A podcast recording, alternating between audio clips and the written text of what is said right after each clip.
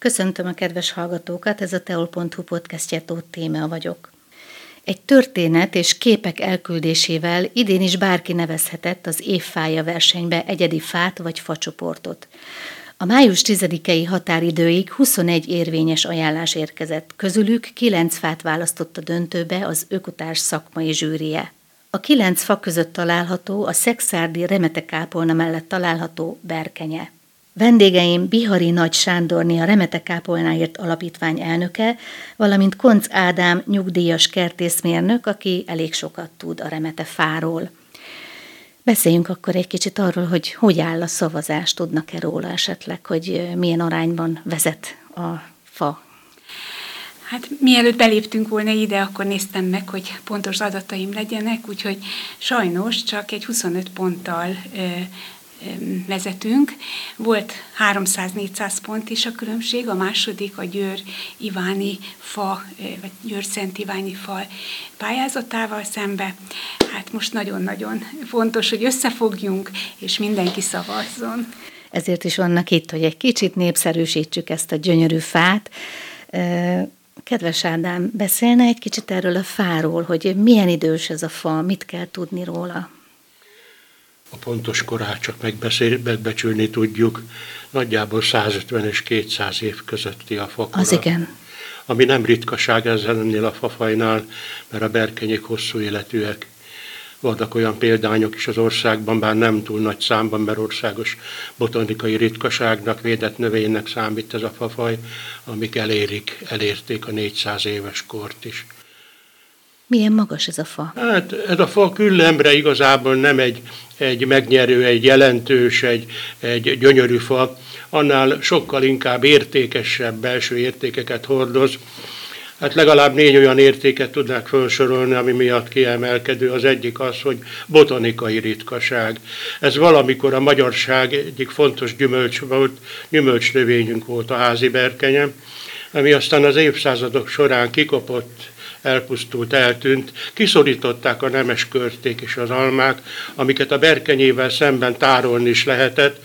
Ezt csak frissen lehet fogyasztani, és csak szotyósra éretten, vagyis amikor már megpuhul és föl lazulnak a szövetek, ebben a formájában napokig sem lehet tárolni. A piacon megvéve vagy az erdőben összegyűjtve mindjárt el kell fogyasztani és hát ez nem bizonyult piacos növénynek a többi tárolható gyümölcs mellett.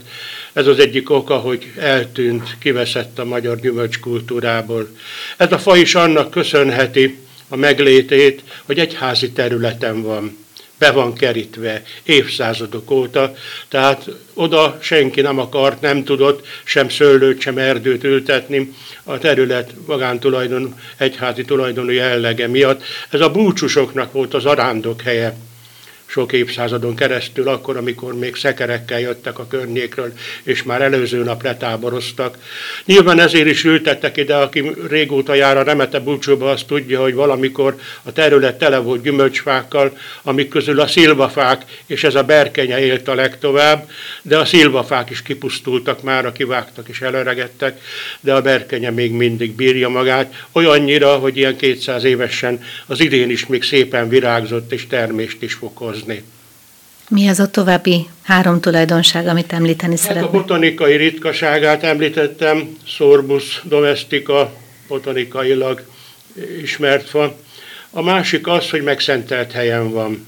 Tehát a vallásos embereknek jelentős az a mozzanat is, hogy tulajdonképpen a szabadtéri mise helyszínének egyik főhelyét foglalja el, tulajdonképpen az oltár és a kápolna között helyezkedik el félúton, alatta van egy kis kibetonozott plac, ami a mindenkori orgonának a helye, amikor szeptember 8-a tájékán a kisasszony napi búcsú idején kitelepül a Szent Mise ide, akkor alatta játszik a, a, a, a zenész. Tehát akkor jelentős szerepet kap a berkenyefa. Igen, igen, hát, hát aztán értéke még ennek a fának az, hogy hogy különleges becsű maga a növény is. Valamikor olyan jelentősége volt ennek a berkenyének, hogy gyűjtötték a termését pálinkának, királyok pár, párlatának hívták, tartották, aranyárban mérték, annyira finom a berkenye pálinka. Amikor már ilyen szotyósra éretten kínálja föl magát, meglepő ez az adat, de igaz, 30-40 százaléknyi cukrot is képes tartalmazni, ami hát a pálinka készítés során nyilván nagy előny. Hát a negyedik értéke pedig az, hogy a miénk. Ja. Ha van olyan hallgatónk, aki nem tudja, hogy hogy néz ki egy ilyen fa, milyen a levélzete, elmondaná nekünk, kérem? Hát a levélzete páratlanul szárnyalt, ez azt jelenti, hogy úgy néz ki tulajdonképpen nagyjából, vagy ránézésre, mint egy diófa levél. Van egy gerince a levélnyélnek, a végén egy levélkében, és azon pedig a, a szárnyalt kis levélkék vannak. Tehát nem a körtére vagy az almára hajazik, amiknek egyes levélzetük van, hanem egy páratlanul szárnyalt összetett levél az övé. A kérge, a törzse a vadkörtére hasonlít, és tulajdonképpen ez a növény botanikailag az almával és a körtével áll rokonságba, a termése is kis körtére vagy vadalmára emlékeztető, csokrosan fürdben termelnek, teremnek ezek a kis körtécskének vagy almáskának látszó gyümölcsök, a termete nem túl magas, 15-20 méter magasra is megnől. Ezt a fát, amikor a Berkenye kutató ismerősem Szonenvend Imre a lajstromába vette, ugyanis országosan lajstromozott fa, akkor a törzsátmérének a kör, körmérete 50 cm volt, ami már egy jókora vastagság. Ebből tudta következtetni a korára is. Értem. Az Tehát ha ilyen levérzetű, illetve termésű fát látunk, akkor az berkenye lehet. Hát nem nagyon fogunk látni. Kevés Utoljára van. a kutatások jelenlegi állása szerint, mivel ez a fa őshonos a magyar flórába, utoljára vadon élő berkenyefát a környéken az 1950-es években láttak valahol Szálka környékén, Kárpáti professzornak Ertészeti Egyetem növénytanszék, növénytani tanszékének a vezetője kutatott ezen a környéken berkenyefák után, és ő talált még egy koros példányt az 50-es években. Azóta nem tudunk róla, hogy lenne a környéken ilyen fánk. Van az országban, nem, nem számít egyedülállónak, de hát listára vett országosan lajstromozott fának számít. És mitől lehet ez, hogy ilyen kevés van? Hát a gyümölcs értékét elveszítette annak folytán, hogy egyre másra jöttek be a jobbnál jobb gyümölcsfajták. Angliából, Franciaországból, Franciaországból a körték, a nemes körték jöttek, Angliából az almák, Amerikából, a Jonatán, a Golden Delics, ezek mind amerikai fajták, és igen erős volt az angol alma nemesítés is, és a jobbnál jobb almafajták nem csak a berkenyét szorították ki, hanem az őshonos magyar almafajtákat is, a batult, a sóvári pirost, és még sorolhatnám azt a rengeteg több száz almafajtát, ami egykor volt ebben az országban, de hát ezek a jövemény almák, ezek a nagy gyümölcsűek, szépek is tárolhatók, ezek már sajnos kiszorították. Akkor most beszéljünk egy kicsit a kápolnáról. Milyen rég, régi ez az épület?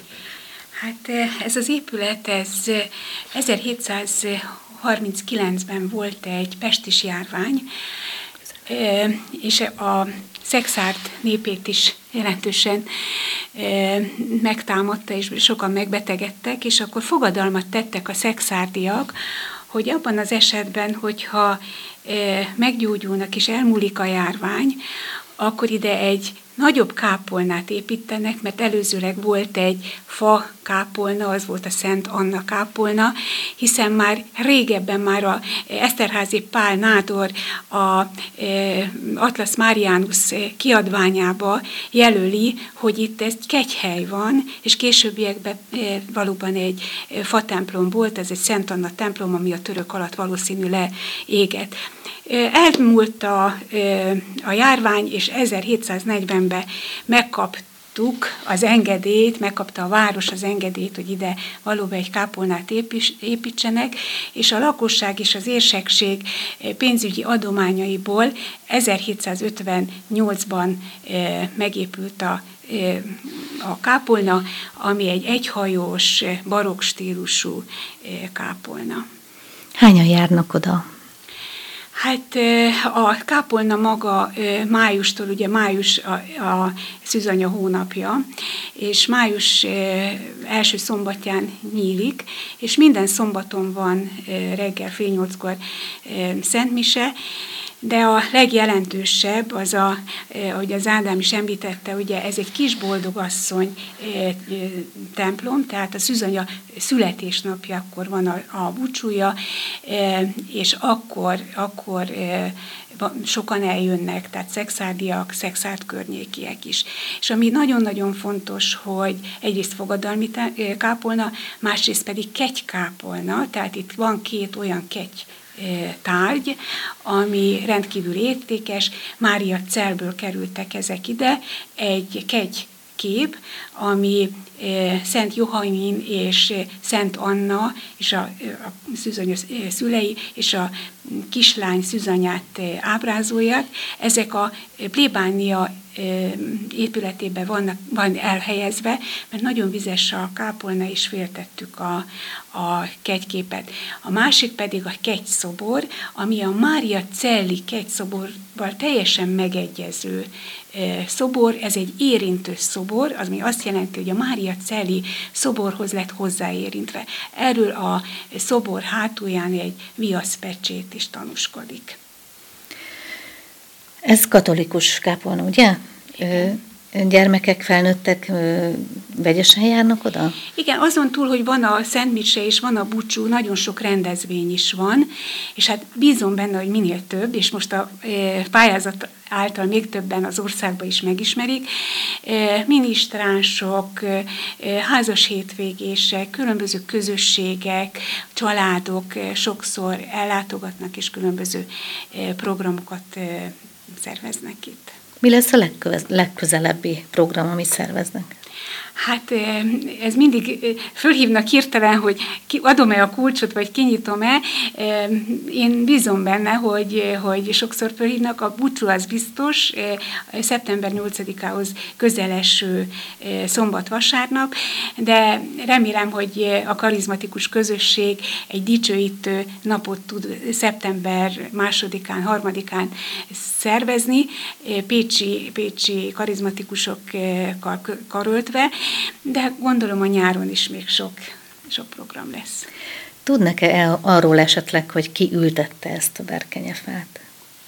Hát ezt már nem lehet tudni egy uh-huh. időtávlatából.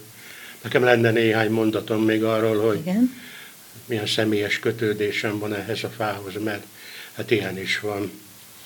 Ez a fa, illetőleg kezdjük talán inkább úgy, hogy ez a kegyhely nem kizárólag a szexárdiaké, ennek országos, nem országos, éppen környékbeni jelentősége volt.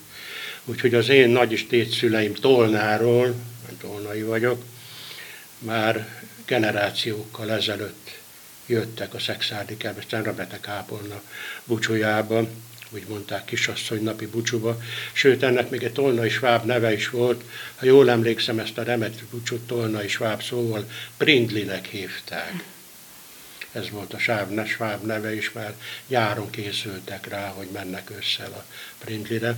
Ezért az fontos időpont, mert ez a szeptember 8-a tájéka általában a szület kezdete.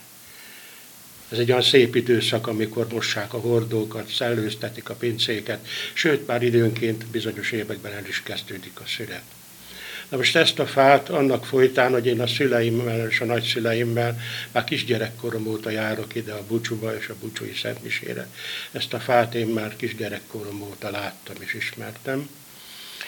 Minek utána aztán az életem egy olyan fordulatot vett, hogy kertésztek tanultam, sőt, a kertészeten túl roppant módon érdekelt mindig a botanika kicsit kacérkodtam is azzal a gondolattal, hogy botanikus legyek.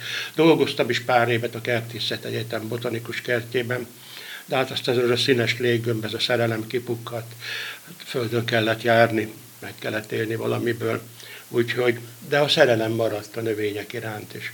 Ha jól emlékszem, olyan a jobbacska iskolás, talán nyolcadikos vagy középiskolás első éveit járhattam, amikor megkaptam az első nagy növényhatározómat, a Sókárpáti féle 800 oldalas növényhatározót, és lázasan hoztam magammal, hogy meghatározzam ennek a fának a kilétét, milétét, és sikerült meghatároznom. Én azóta tudom erről a fáról, hogy ez a fa egy házi berkenye. és minden évben, amikor eljövök a Bucsuba szeptember 8-án, én ehhez a fához is elzarándokolok. Igazából két dolgot szeretnék, hogyha ez a dolog most elérne. Nagyon szeretnék egy táblát a fa tövébe, amire nincs más írva, csak annyi, hogy ne bántsatok, védett fa vagyok. A második meg olyan jó lenne egyszer, egy olyan zarándoklatot tartani, nem csak a szűzmárjácskához jön, ami egyszer elzarándokol a fához is. A fának a szelleméhez elzarándokolunk oda, ahol az őseink pihentek, aludtak, kifogott lovakkal a lovakat legeltették éjszaka. Egy kicsit ez a fa ennek az emlékét és az őseink emlékét is őrzi. Én még azt tenném hozzá, hogy nagyon sokan nem tudják, hogy a remete kápolna az a Mária út része. Ugye a Mária út Európa Mária kegyhelyeit kegyhelyein áll meg, és hát ez egy nagyon nagy dolog, hogy itt Szexárdon is van egy ilyen kápolna, egy ilyen kegyhely, és mellette a berkenye, ahova el lehet zarándokolni. És én nagyon örülnék neki, hogy akár különböző utazási irodák, akik ilyen utakat szerveznek, nem csak az Észak-Magyarországon, hanem erre is eljönnének és megtekintenék, hiszen itt van a mi kápolnánk, itt van Báta, és sorolhatnám. Tehát én azt is nagyon várom ettől, hogy egyrészt a berkenye megkapja maga elismerését, de azt is, hogy minél többen megismerjék ezt a csodálatos helyet, ezt a kápolnát, ezt a szép kertet, és elzarándogolnának, és elhoznák az örömeiket, a bánataikat, és, és ott a csodálatos környezetbe picikét akár a saját életüket áttekintve elmélkednének. Kinek az ötlete volt indítani a fát? Hát én már régóta kacérkodom ezzel a gondolattal, csak az álmodozások időszakán nem igen tudtam túllépni, kevés volt a hangom hozzá. Egy csomó szexárdi embernek mondtam már, hogy figyeljetek oda erre a fára. Különösen azok után, hogy néhány évvel ezelőtt, tudom is pontosan az évét, neki 2014 nyarán eljött egy neves berkenye kutató, aki olvasta egy írásomat erről, az Új Ember című katolikus heti labban írtam egy cikket az akkori Remete Bucsuról, és itt megemlítettem ezt az évszázados verkenyefát, és ez a jó ember Veszprémben olvasta ezt a cikket, és ő ajánlkozott fel, ő hívott fel engem, hogy szeretné ezt a fát megnézni, mert ő berkenye kutató. Szonem Imre, aki nem mellesleg a nyugdíjas koráig a Balaton felvidéki Nemzeti Park igazgatója volt, és nyugdíjas erdőmérnökként a berkenyéknek szenteli az életét. És eljött ez a jó ember, és megnéztük a fát, és a lajstromába fölvette, és a lelkünkre kötötte, hogy nagyon vigyázzunk rá, mert hallatlan érték. Na most nagyjából ezzel az, egy, ezzel az idővel datálható az, hogy én gondolok arra, hogy ezt a fát meg kéne másoknak is mutatni, hogy nagyobb népszerűséget kéne a fának biztosítani. És egy pár éve már neki is futok annak, hogy hogy próbáljuk meg ezt a fát az évfája versengésben elindítani, de hát ehhez egy ember kevés. Most hála Istennek mögénk fölsorakodott a, a Szolár Zoltán vezette Fősővárosi Egyesület. Zoltánról tudni kell, hogy nem csak ennek az egyesületnek az aktív elnöke, hanem fiatal ember és a városi képviselőtestületnek is a tagja, és hát ez már elég volt ahhoz, hogy elinduljon valami városi méretekben is. De hát ahogy mondtam, a városi méreteket, ez, ez túlnől a városon ez a fa, ez nem csak a szexárdiaké, ez a tolnaiaké is, meg a faddiaké is, meg az őcsényiaké, meg szálkaiaké, meg várdombiaké, meg mindenki, aki ide járt valamikor, és a jár a mai napig búcsúban. Hány fa van versenyben? 9-10? 9. 9. És jelenleg ezek szerint vezet a berkenye, bár Lehet, nem sokkal. a pillanatban már nem bár nem sokkal, igen, de hát akkor nagyon reménykedem, hogy ez alapján, a beszélgetés alapján egyre többen fognak rá szavazni. Az interneten megtalálható. Köszönöm szépen, hogy eljöttek hozzánk, és beszéltek a fáról. Egy kicsit jobban megismerhettük ezt a fát és ezt a kápolnát, amit a képen egyébként látunk. Köszönöm, hogy eljöttek hozzánk, és mindezt elmondták. Önök a teol.hu podcastjét hallották a Viszontalásra.